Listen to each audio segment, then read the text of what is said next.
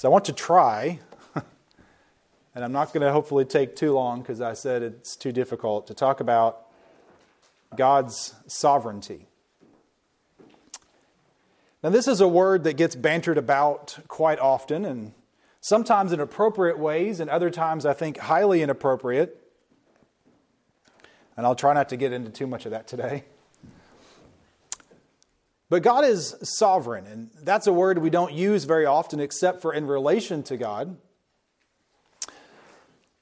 But it means that when we say that God is sovereign, we mean that He has all power. Not that He is powerful, we've already talked about that, but that He has all authority, all power, that He can and does do whatever He wants without any influence, doesn't have to ask anyone for permission to do this. He has no bounds, He can do anything that He wants to. Now, sometimes we've applied this word sovereign to a king.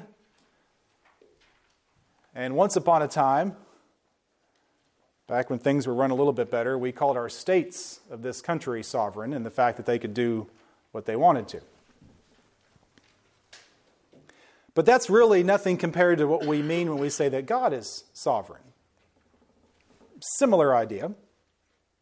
But when we say that God is sovereign, what we're saying is that uh, the attributes, the way in which he rules creation, he's all knowing, he's all powerful, and he's absolutely free to do anything that he wants at any time and in any way that he so chooses. He can do whatever he wants, whenever he wants. If he wants the world to end now, he can do that. If he wants the world to be different than it currently is, he can do that. He can do anything at any time that he wants to.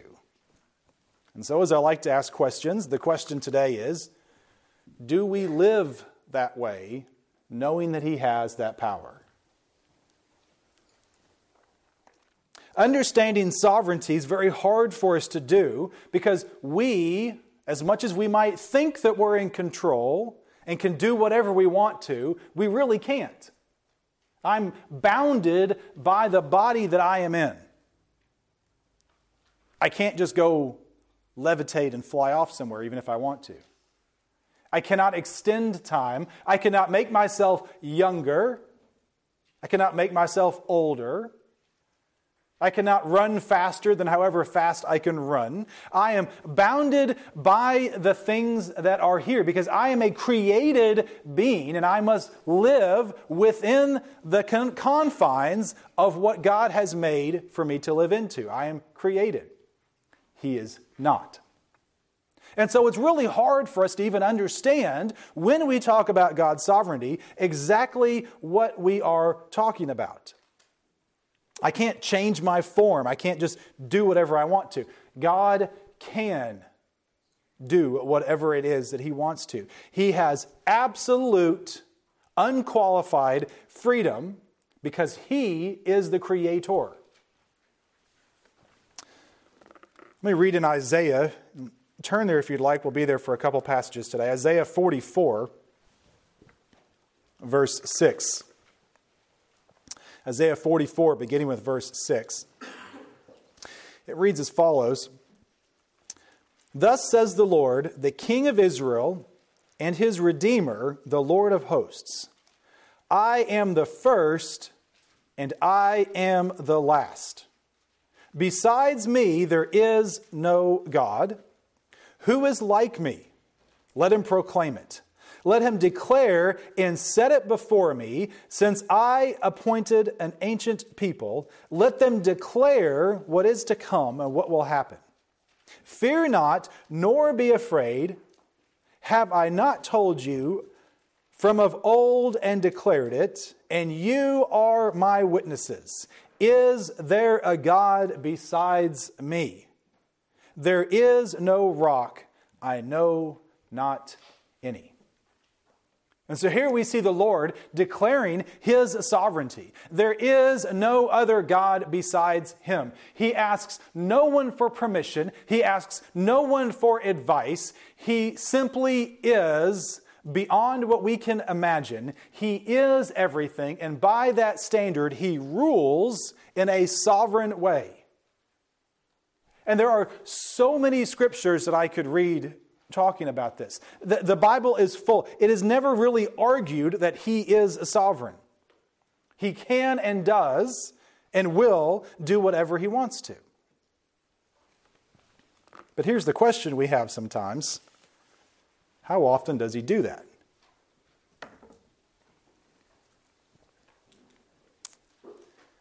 I spoke to you a few moments ago about the tornadoes that we had a couple days ago.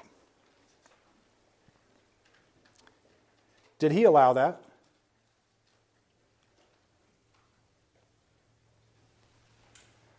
Did he allow the tornadoes that ripped across this country?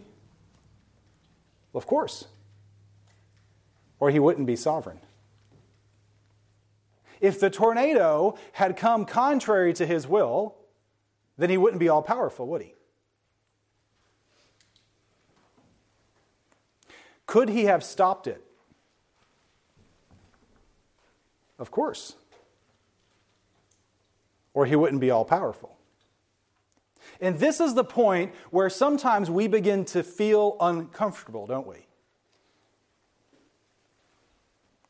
Did he directly ordain it? Did he specifically say at this point, at this time, it will go this far and no further? It will wipe this house out and not the one next to it. It will kill this person, but not the person standing next to them. Did he, by detail, ordain every bit of that? Or, when he made the world thousands of years ago, and the earth was formed, and we have these changing in seasons and temperatures and mountain patterns and things like this? Is it a result of what was laid thousands of years ago? I don't know.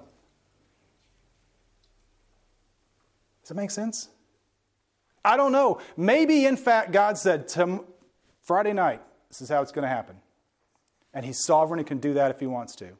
And maybe He said, Six, 8,000 years ago, this is how the world works. This is how wind patterns work. This is how the things go on in this world. And it's fallen because of sin, and horrible things are going to happen, and people are going to die. And it is also within His will that it happened that way. I don't know. Sometimes we see in Scripture, God has done what? Things and purposely punished people. Other times, things happen in our world, and it doesn't seem to be the case. Either way, God is in charge and God is sovereign. Is that easier for me to stand here and say because nobody that I know lost their life and nobody that I know lost their house? Yeah, it is. Was it really hard for Job?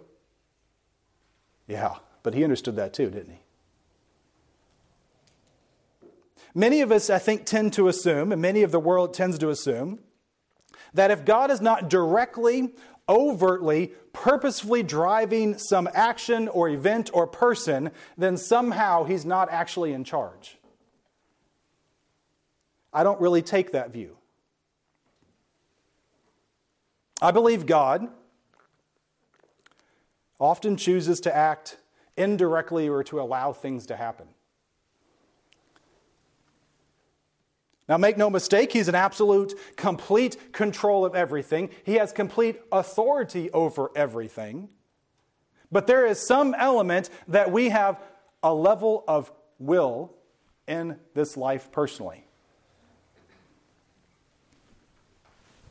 So I said, this is a really hard subject, and we're going to be kind of brief because I can't exhaust it today, nor do I fully understand it. In some ways, if you think about it, only a God who truly is sovereign, who has complete control, could allow people to make their own independent choices sometimes. Does that make sense? If he wasn't, then he'd be worried about losing control. But he can't lose control because he's in charge.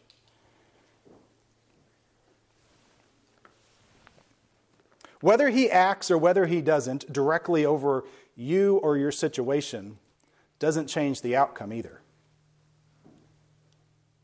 I read a whole bunch of examples, and I don't know that I really cared for any of them. And as I talked about on a Sunday night a few months ago, I think we need to be very careful sometimes with examples because they fall short, whether we're trying to explain the Trinity or something of this nature.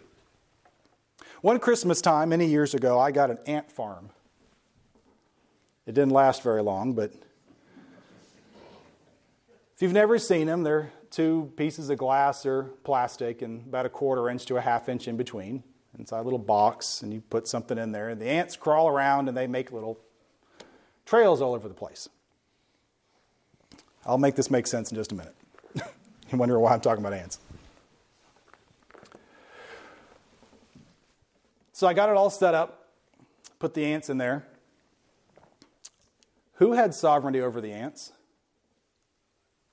I did. What could I do to those ants? Anything I wanted to. I could feed them, I could not feed them. I could kill them, which I did accidentally, but that's not the point.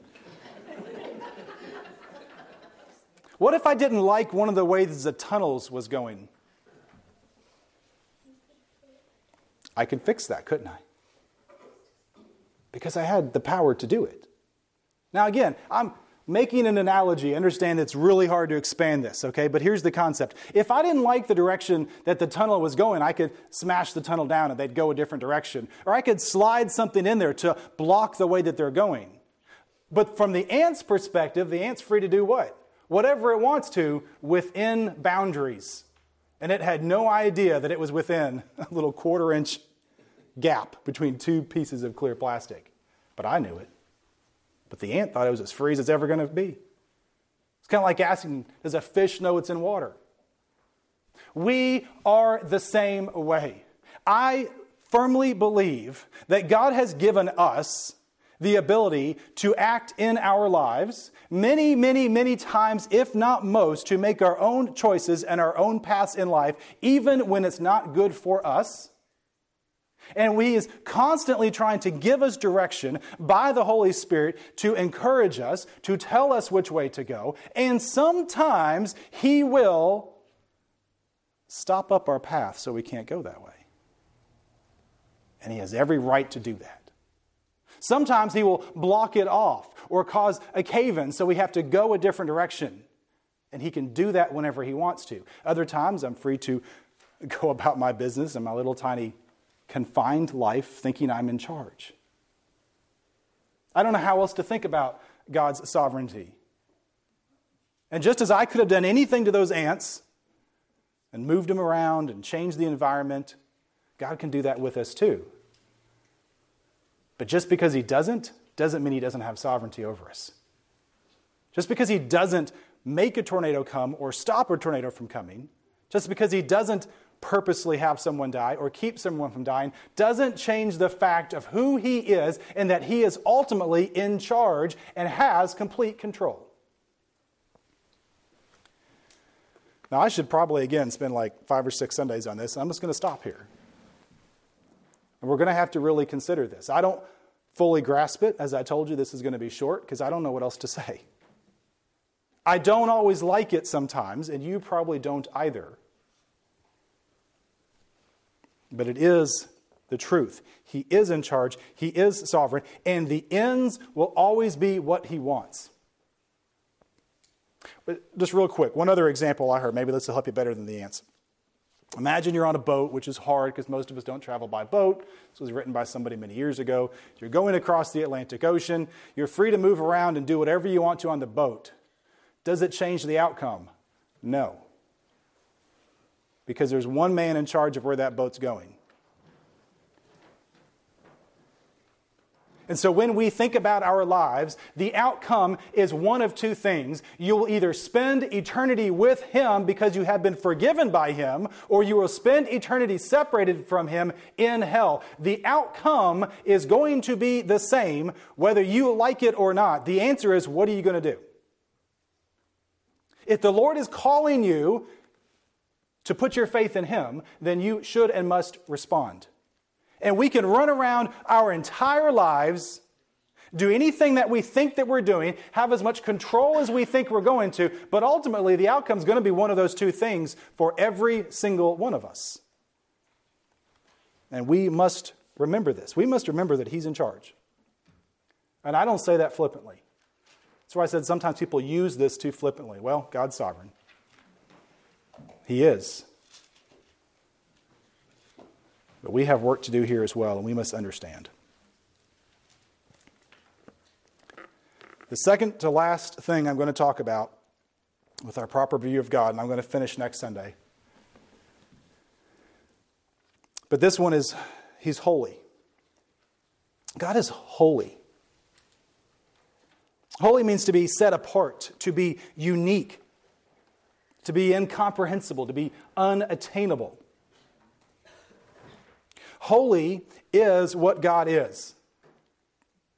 He doesn't have degrees of holiness, just like the other attributes. He cannot become more holy because he is perfectly holy, and he cannot become less holy because he is perfectly holy. It is what he is. He is set apart, he is unique, he is incomprehensible. And that holiness is what separates us from him because we are the opposite. We are the antithesis of holy. We are evil. Don't believe me? Just go check the media before Friday night and Saturday morning, and you'll see human evilness everywhere you look. We are the opposite of holy, and that is part of the problem. 1 Samuel 2 and 22 says, There is none holy like the Lord, for there is none beside you. In Isaiah chapter 6, I'm going to read a few verses there if you want to turn. Isaiah chapter 6, this will be familiar. says, In the year that King Uzziah died, I saw the Lord sitting on a throne, high and lifted up, and the train of his robe filled the temple. Above him stood the seraphim. Each had six wings. With two he covered his face, with two he covered his feet, and with two he flew. And one called to another and said, Holy, holy, holy is the Lord of hosts. The whole earth is full of his glory. For the foundations of the threshold shook at the voice of him who called, and the house was filled with smoke. And I said, Woe is me, for I am lost. For I am a man of unclean lips, and I dwell in the midst of people of unclean lips. For my eyes have seen the King, the Lord of hosts. And then one of the seraphim flew to me, having in his hand a burning coal that he had taken with tongs from the altar. And he touched my mouth and said, Behold, this has touched your lips, your guilt is taken away, and your sin atoned for.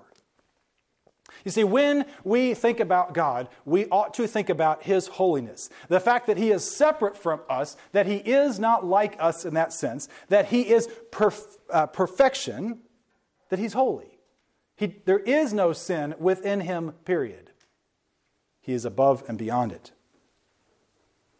Even the angels know this. They fly around, and what do they do? They cover their face and they cover their feet. It's a sign of respect They're covering themselves. Why? Because God is holy.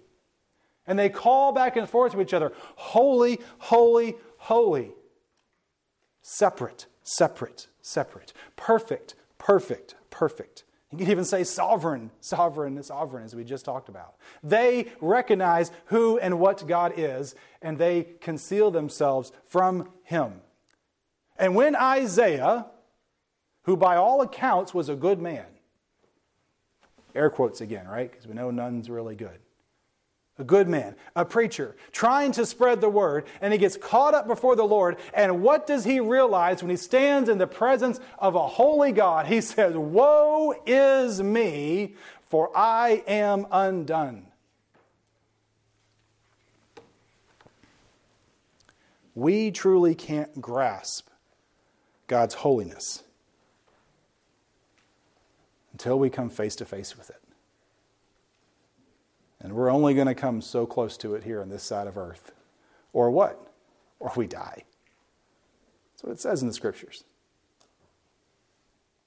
I would posit that anyone who has been saved at some point has come before God and realized a small portion of His holiness, and that is exactly what you have done. You have said, Woe is me and depended upon God to cleanse you so that you can be in his presence.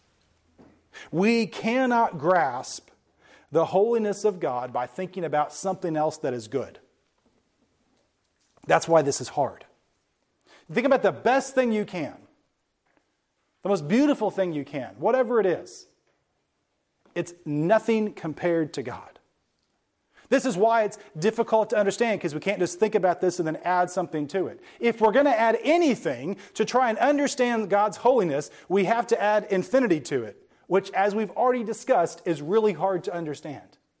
So, God is the most beautiful sunrise you've ever seen infinity.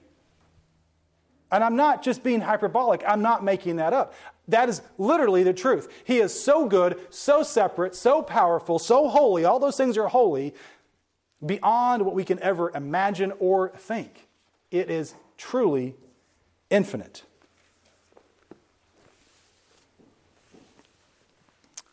God doesn't just conform to a standard, He is the standard. Do you see how we put God in boxes? Well, we think, well, what does it mean to be holy? What does it mean to be separate? What does it mean to be good? Well, it means these things, therefore, God must be those things. No. God is the standard by with which you think of something that's good and holy. And this creates a real problem in us. He is absolutely holy, infinite, incomprehensible.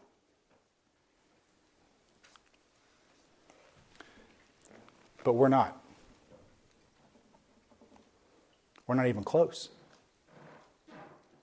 This is part of what creates that separation that we have, and part of what cries out inside of us because we know intuitively, because we are created by a loving God, there is something set inside of us that knows there is something more out there. There is something higher than we are. There is a God, something who is holy, and we are not.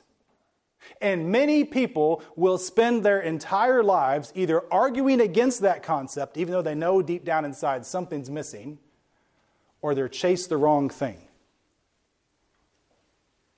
I'm here to tell you what that is. If you know that feeling, then you need to pursue God who is holy, who is all powerful, who is the beginning, who is the end, who is self existent, who is truth, who is love, who is mercy, who is grace. Pursue the one who made you. Don't fill your lives with something else.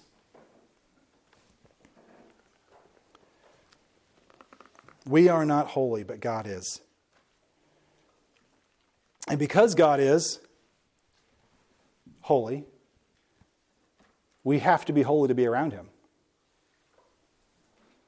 See, here's another problem with all humankind. We know that we're fallen, that we're not good people. As I've said before, you just have to look around and you'll quickly see that or think about what you did yesterday or the day before, and you realize you're not a good person.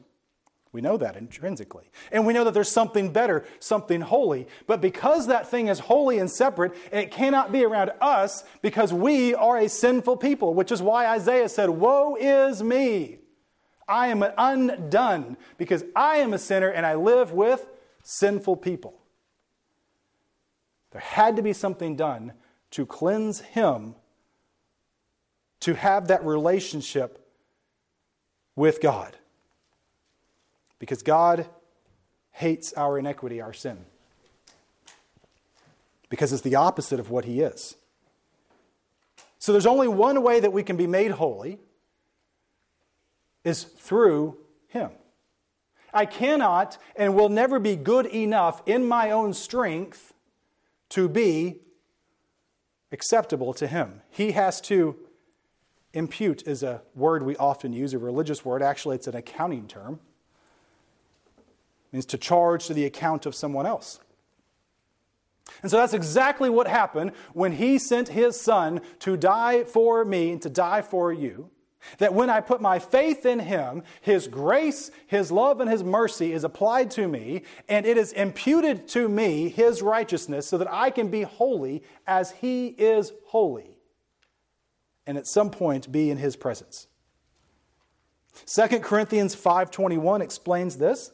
It says, For our sake he made him to be sin who knew no sin, so that in him we might become the righteousness of God. I'm going to reread that and I'm going to add a few things in. Are you ready? For our sake, he made him to be sin who knew no sin, so that in our church membership we might become righteous of God. Oh, that's not it. Let's see. So that in our baptism we might be. No, that's not it. In our perfection. No. In our effort to be good people. Nope. So that in Him we might become righteous. It is nothing that we do. I cannot earn it. I do not deserve it. That is what grace and mercy and love is. Go back and listen to those. It is only in Him, because He imputes, He gives to me a portion of His holiness that I can be with Him. And because of that, He demands for me to be holy as well. 1 Peter 1:16 says, "Because it is written, be ye holy, for I am holy." Where was it written? Glad you asked. Leviticus 19:2, "Be holy because I, the Lord your God, am holy." Notice he didn't say, "Be as holy as I am." Because we can't be. We are to be holy as he is holy. Because we can be holy if we have had his son's blood imputed to us, given to us, that covers us. And when God looks at us, I've said this time and time again, if you are a believer, he does not see your sins. He sees the blood of Christ having paid your debt, been imputed to you. You are now holy. And so, what are we supposed to do? To do everything we can to live those holy lives. That means we are to flee from the sin. We are to flee from the lies. We are not to steal. We start going down this list of all these ways that we should and should not live. Why? Because if you've been saved, you are made holy in Him, not in and of yourselves. We must believe in faith and trust that God will cleanse us from all of our unrighteousness. We need to be holy. And so, as I said, that's a month of Sundays there. An entire lifetime. And if we really break this down, let me just briefly get ahead for next week. When we really think about these things, our lifelong pursuit should be to understand and know God as He is. And when we begin to do that, when we focus our time and effort and energy on these things, then it will come into focus how we should live. What it means to be holy, what it means to be sovereign, what it means to have Him in control, what it means to have Him be all powerful. So let me summarize here briefly these two things I've presented today holiness. Were it not for Christ's sacrifice and his imputed righteousness to us, God's holiness would be our greatest fear. If you are not saved, then the fact that God is holy and you are not should be the most terrifying thing you can possibly imagine. Because he can, and at some point will, take you out in a moment and punish you for your unbelief for all eternity, separated from him. Why? Because you are not holy.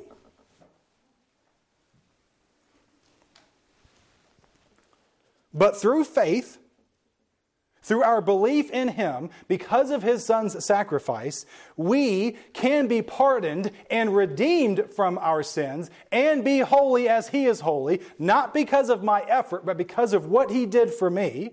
And when that happens, when we have been redeemed, God's holiness becomes the greatest good and gift that we have. Because I'm no longer afraid of Him in the same way because I know that He is for me. And so, who could possibly be against me? because I know that no matter what happens in this earth, that I have been forgiven, that I will be with him forever. But sometimes we have another problem. Even after we've been saved, we get really used to an unholy world. And it becomes almost natural. Let me read a quote by Tozer. Until we see ourselves as God sees us, we are not likely to be much disturbed over conditions around us as long as they don't get so far out of hand as to threaten our comfortable ways. Let me give you my translation of that. We can go through life and get really used to sin. But as long as everything's kind of going okay, we don't notice it. You ever had a diet, cut something out completely for a while? Like sugar or a soda or something like that. And then you eat something, you're like, man, that's sweet. Right? Try not drinking anything carbonated for a month and then do it again. You're going to notice it. But we get used to it. Sin is the same way. If you allow it in your lives, if you allow it to fester in who you are, you get used to the unrighteousness, you get used to the unholiness, and you don't even realize what's going on until things start to get really bad. That's the point I'm trying to make here. And so, the answer, the thing that we should do, is to make sure that we effort as much as we can in our daily lives to be separated from the sin so that when we see it, we know it. In other words, we can listen to so much music and read so much on the internet that just nothing ever surprises us anymore. But you know what? It should. We should turn the TV on and be shocked at how unholy that it is. That's the point I'm getting at. We should be shocked at the language that comes out of other people's mouths and the thoughts that they have when we are around them. And we will be if we make an effort to separate ourselves from the sin of the world. But if we're just going along with everybody else and we're comfortable, then it doesn't really seem to shock us. And all of a sudden we see some tragedy. Well, how could someone murder somebody? Well, what's the Bible say? What, what did I say a few months ago? It starts really small. And God gives us over to our lusts it goes down a path and down a path, and it gets worse and worse and worse. If you're not saved, you need to be fearful of God's holiness. And if you are, you need to try and be holy. You already are holy if you've been saved spiritually. But I'm talking about physically while you're here. And we need to separate ourselves from the unholy and let it shock us when we are around it. And what will we do then? Not do it.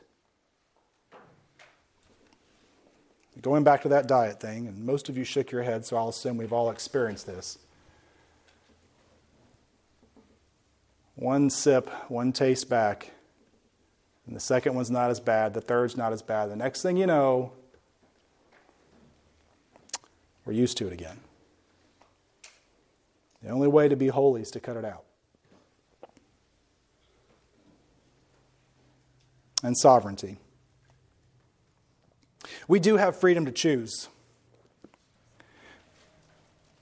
But we cannot negotiate the results of that choice. If you deny God, the result will be eternal separation from Him. And you don't get at the end to like have a second chance to negotiate that because He is sovereign and He is decreed. There's once appointed unto man to die, after that, the judgment. We must all choose whether we will obey the gospel or turn away in unbelief and reject its authority. I believe our choice is our own, but the consequences of those choices are already here. And God is sovereign to do it, and He's not going to change His mind.